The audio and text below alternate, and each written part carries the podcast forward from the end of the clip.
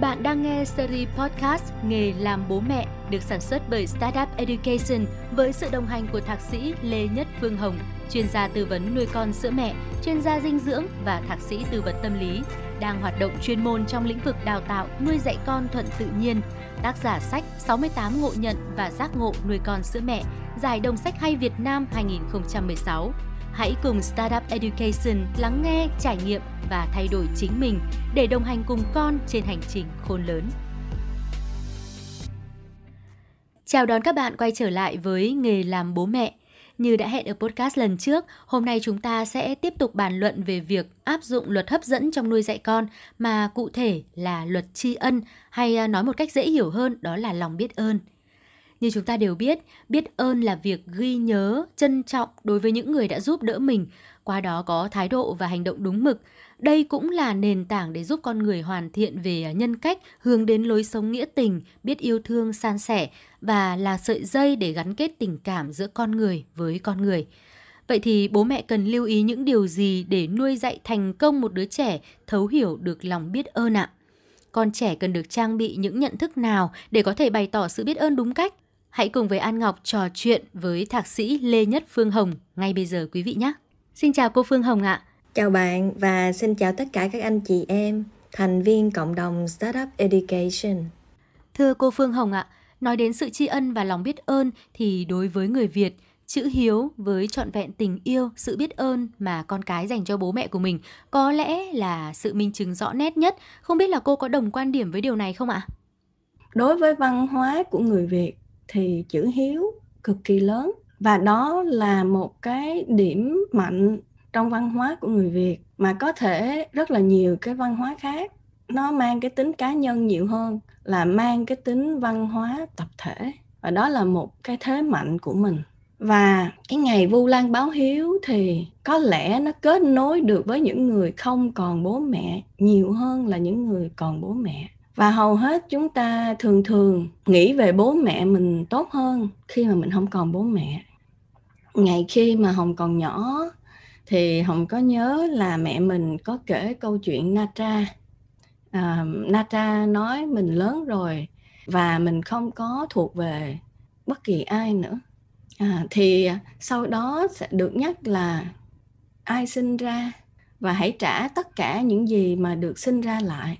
Thì mới nhận ra là mình không có gì cả. Chúng ta đều không có gì cả. Và cha mẹ của chúng ta đã vận chuyển chúng ta, yêu thương chúng ta, nuôi dưỡng chúng ta, cho chúng ta điều tốt nhất mà cha mẹ chúng ta nghĩ là chúng ta cần. Và cũng có thể làm cho chúng ta tổn thương rất là nhiều, bởi vì người yêu mình nhất là người làm tổn thương mình nhiều nhất. Bởi vì quá yêu thương, cho nên nhầm lẫn với sở hữu. Và có phần nào đó sở hữu và áp đặt chúng ta. Nhưng mà trí tuệ của chúng ta cho phép chúng ta nhìn thấu được cái tình yêu thương to lớn đằng sau những tổn thương không có cố tình đó. Cho nên chúng ta không có ở cái vị trí phán xét, trách móc và cho mình quyền tha thứ đối với bậc sinh thành của mình. Và rộng hơn nữa là tứ thân phụ mẫu, có nghĩa là bố mẹ chồng, bố mẹ vợ của mình. Đúng như những gì cô Phương Hồng vừa chia sẻ ạ, bất kỳ người làm bố mẹ nào thì cũng đều mong muốn gửi gắm những điều mà bản thân cho rằng tốt nhất trong suốt quá trình nuôi dưỡng, yêu thương con. Vậy theo cô, đâu là cách hiệu quả nhất để chúng ta dần dần bồi dưỡng lòng biết ơn trong con ạ? Mẹ ruột của Hồng rất nhiều lần đọc cho mình nghe bài thơ Mẹ chồng của Xuân Quỳnh. Phải đâu mẹ của riêng anh, mẹ là mẹ của chúng mình đấy thôi. Và mình rất là nhỏ, mình chỉ nhớ mỗi 2 câu đó thôi. Nhưng mà khi mình lập gia đình thì mối quan hệ của mình với mẹ chồng rất là tốt. Và sau mấy chục năm thì vẫn rất là tốt.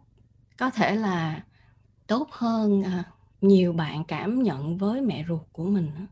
Tuy mẹ không đẻ không nuôi, mà em ơn mẹ suốt đời chẳng quên.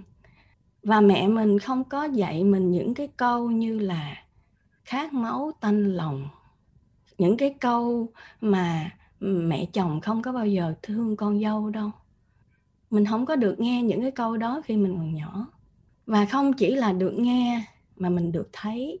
Mỗi lần sinh nhật của mẹ thì mẹ mua 2 xấp vải, 1 xấp cho bà ngoại và 1 xấp cho bà nội. 2 xấp vải giống nhau.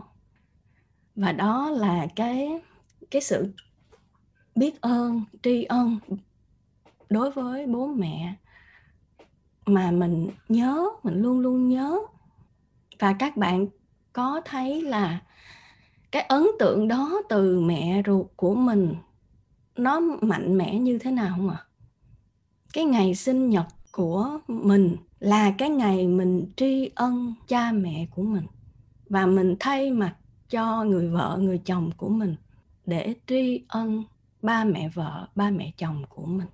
Và cái tấm gương của mẹ mình nó quá sâu sắc để cho mình biết mình phải làm gì. Và mình cũng tin chắc rằng con cái của mình sẽ đối xử với mình y như vậy. Bởi vì mình đã học và làm như mẹ thì con cái của mình cũng học và sẽ làm như vậy. Vâng, có lẽ là không có cách dạy nào tốt hơn là chính chúng ta luôn làm gương cho con cái về lòng biết ơn từ những điều nhỏ nhất trong cuộc sống hàng ngày. Khi mà người lớn thể hiện sự biết ơn bằng lời nói và hành động với những người xung quanh như là ông, bà, vợ, chồng và với con, thì con trẻ thông qua đó cũng được dạy dỗ về lòng biết ơn. Việc nuôi dưỡng lòng biết ơn và báo đáp đối với những người đã sinh ra ta, những người đã giúp đỡ chúng ta là một điều vô cùng tốt đẹp. Thế nhưng liệu đức tính này có giúp ích gì cho chính chúng ta trong cuộc sống không thưa cô Phương Hồng? Về mặt khoa học, người ta đã chứng minh rằng người biết ơn là người hạnh phúc. Tại sao như vậy ạ? Không phải người hạnh phúc là người biết ơn, mà người biết ơn là người hạnh phúc. Bởi vì người biết ơn thì thấy cơ hội trong tất cả những thử thách, thấy cơ hội trong tất cả những điều không như ý. Và mình biết ơn cơ hội đó, và mình đón nhận cơ hội đó bằng lòng biết ơn thật sự, thì nó không có sự hoán trách, không có sự bực bội. Lấy ví dụ như là chúng ta quay trở lại với sinh hoạt hàng ngày, thì con của chúng ta không chịu thức dậy để đi học. Làm sao để biết ơn ngay thời khắc đó ạ? Làm sao chúng ta biết ơn với những điều không như ý, dù nhỏ hay là lớn? Chúng ta sực nhớ là bố mẹ chúng ta đã từng có cái khó khăn đó không? Bố mẹ chúng ta đã từng khó khăn đánh thức chúng ta dậy buổi sáng để đi học không ạ? Và khi chúng ta được đánh thức thì chúng ta không vui. Và khi chúng ta đánh thức mà con chúng ta không thức dậy, chúng ta cũng không vui. Vậy thì ai là người không biết ơn trong cả hai hoàn cảnh này ạ? Chúng ta biết ơn là bố mẹ chúng ta đã đánh thức chúng ta. Và chúng ta biết ơn là con cái chúng ta đã nhắc cho chúng ta là bố mẹ mình đã từng đánh thức mình như thế nào. Cảm ơn con là đã cho mẹ cơ hội để kiên nhẫn đánh thức con. Và chúng ta bắt đầu một ngày mới với lòng biết ơn, với tình yêu thương, thì con cái của chúng ta sẽ như thế nào? Cho nên cái ví dụ đó để chúng ta thấy rằng mỗi sự kiện nó chỉ là một cái bối cảnh, mà nếu chúng ta biết gán cái nghĩa đúng cho nó thì chúng ta hạnh phúc. Nếu chúng ta gán cái nghĩa sai cho nó thì chúng ta bất hạnh ạ. Vâng ạ, người biết ơn chính là người hạnh phúc, và bố mẹ muốn dạy cho con cái về lòng biết ơn thì bản thân mình phải làm được điều đó trước đã. Nhưng có một thực tế là người lớn chúng ta khi mà trải qua nhiều va vấp ở bên ngoài thì việc nói ra lời cảm ơn, bày tỏ sự biết ơn với những người thân yêu của mình, đặc biệt là với bố mẹ mình thì lại vô cùng khó khăn. Một số người thì còn cho rằng chỉ cần trong lòng mình biết ơn là được rồi, không nhất thiết phải nói ra. Cô nghĩ sao về quan điểm này ạ? Trong cái phạm vi gia đình và trực hệ của mình thì nó biết ơn nó gồm có 3 cái mức độ để mà thật sự tri ân á, thì nó có 3 mức độ. Mức độ thứ nhất là biết ơn và để nó ngầm. Có nghĩa là mình hoàn toàn biết rõ là mình biết ơn bố mẹ mình, hoặc là mình biết ơn những người mà nhờ họ mà mình có tất cả những cái điều mà mình có được, nhưng mà mình không nói lời cảm ơn. Ví dụ như đối với cô giáo của mình thầm cảm ơn. Đối với người vợ, người chồng của mình thầm cảm ơn. Đó là mình vẫn ghi ơn người đó, nhưng mà một mình biết thôi. Cái mức độ thứ hai là mức độ mà diễn đạt được bằng cái sóng ngôn từ. Cái sức mạnh khi mà chúng ta đồng bộ được ba cái sóng đó, đồng bộ được sóng não, sóng tim và sóng ngôn từ. Có nghĩa là khi trong tim mình đã có cái lòng biết ơn rồi, nhưng mà mình chưa nói ra cái ngôn từ để mà đồng điệu với cái năng lượng đó, thì nó vẫn còn đang bị ách tắc.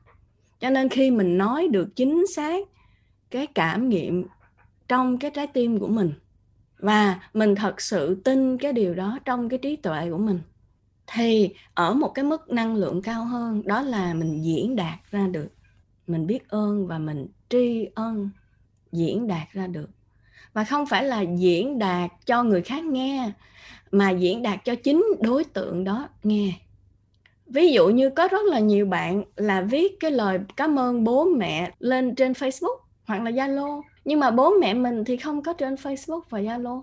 Cho nên cái người mà cần biết, cần nghe thì không có nhận được. Và cái mức độ thứ ba là mức độ báo đáp ạ. Báo đáp bằng hành động. Và cái báo đáp bằng hành động này được chia làm hai. Một cái báo đáp trở lại cho chính đối tượng đó, và một cái báo đáp là báo đáp tiếp nối. Có nghĩa là mình trao đi. Ví dụ như là các bạn nói bố mẹ của mình không còn nữa, thì mình có thể làm cái việc thiện nguyện, nhưng mà mình hồi báo cái thiện nguyện đó. Tâm của mình nguyện rằng cái việc thiện nguyện này là để tỏ lòng báo hiếu đối với bố mẹ mình. Hoặc là mình nuôi con cái mình với cái tâm nguyện là mình báo hiếu bố mẹ mình.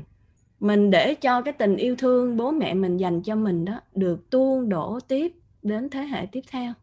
Cho nên cái báo đáp này nó đi hai chiều.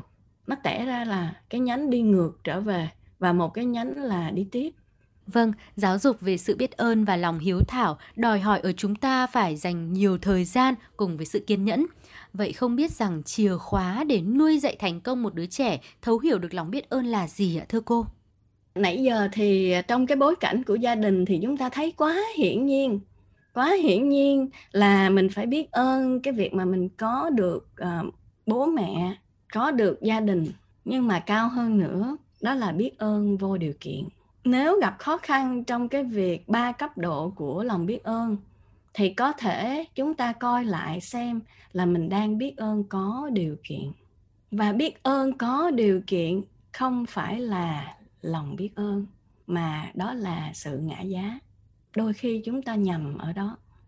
Lòng biết ơn không phải là sự sòng phẳng hay sự ngã giá, mà là sự tri ân báo đáp vô điều kiện, bởi vì không có những ân huệ đó, không có chúng ta ở đây để ngồi đó phân tích, phán xét, ngã giá, sòng phẳng.